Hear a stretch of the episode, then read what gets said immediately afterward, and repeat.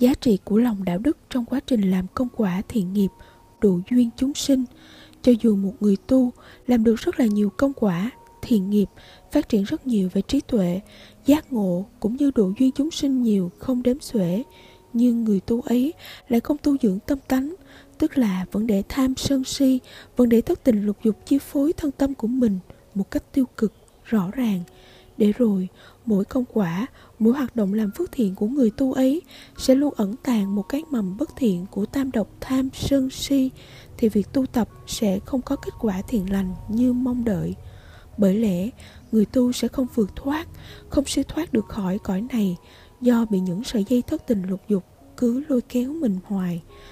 cho dù được trợ lực từ bên ngoài để giúp mình giải thoát, mà chính mình lại không buông được các chấp niệm bất thiện của thất tình lục dục, thì mình sẽ cứ đưa mình vào vòng trầm luân.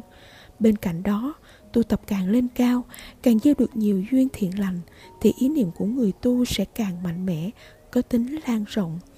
Cho nên, một ý niệm bất thiện trỗi dậy bùng phát, thì có thể kết nhiều quả bất thiện ngay lập tức. Tu tập mà làm nhiều công quả, nhưng lại để thân tâm vướng vào tham sân si rõ ràng, thường xuyên, thì ác nghiệp cũng nhiều vô kể.